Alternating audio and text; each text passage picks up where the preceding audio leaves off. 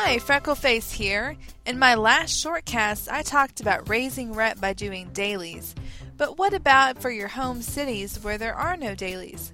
Now you might be wondering what the benefit is. When you are exalted with all 5 of your home cities, you earn the title Ambassador. This is one title that you don't need to do raids, PvP, or even beat 80 to obtain. Also, now that the racial restrictions have been lifted, you have the option to buy over 30 different mounts. And just by doing the quest you'll need to level up, you will probably be at least at Honored for each faction. Raising it to Exalted will take a few steps. The easiest way is to complete skipped quests using your low-level tracker. Begin in the starting areas and expand to the higher regions.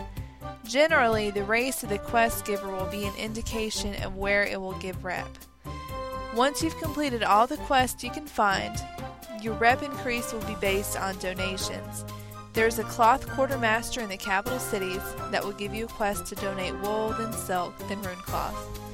After that, your last option is to continue to donate stacks of runecloth. Assess how much rep you need, given that you need 12,000 to get to Revered and 21,000 for Exalted. Divide that number by 75 and you can see how many stacks you will need to donate.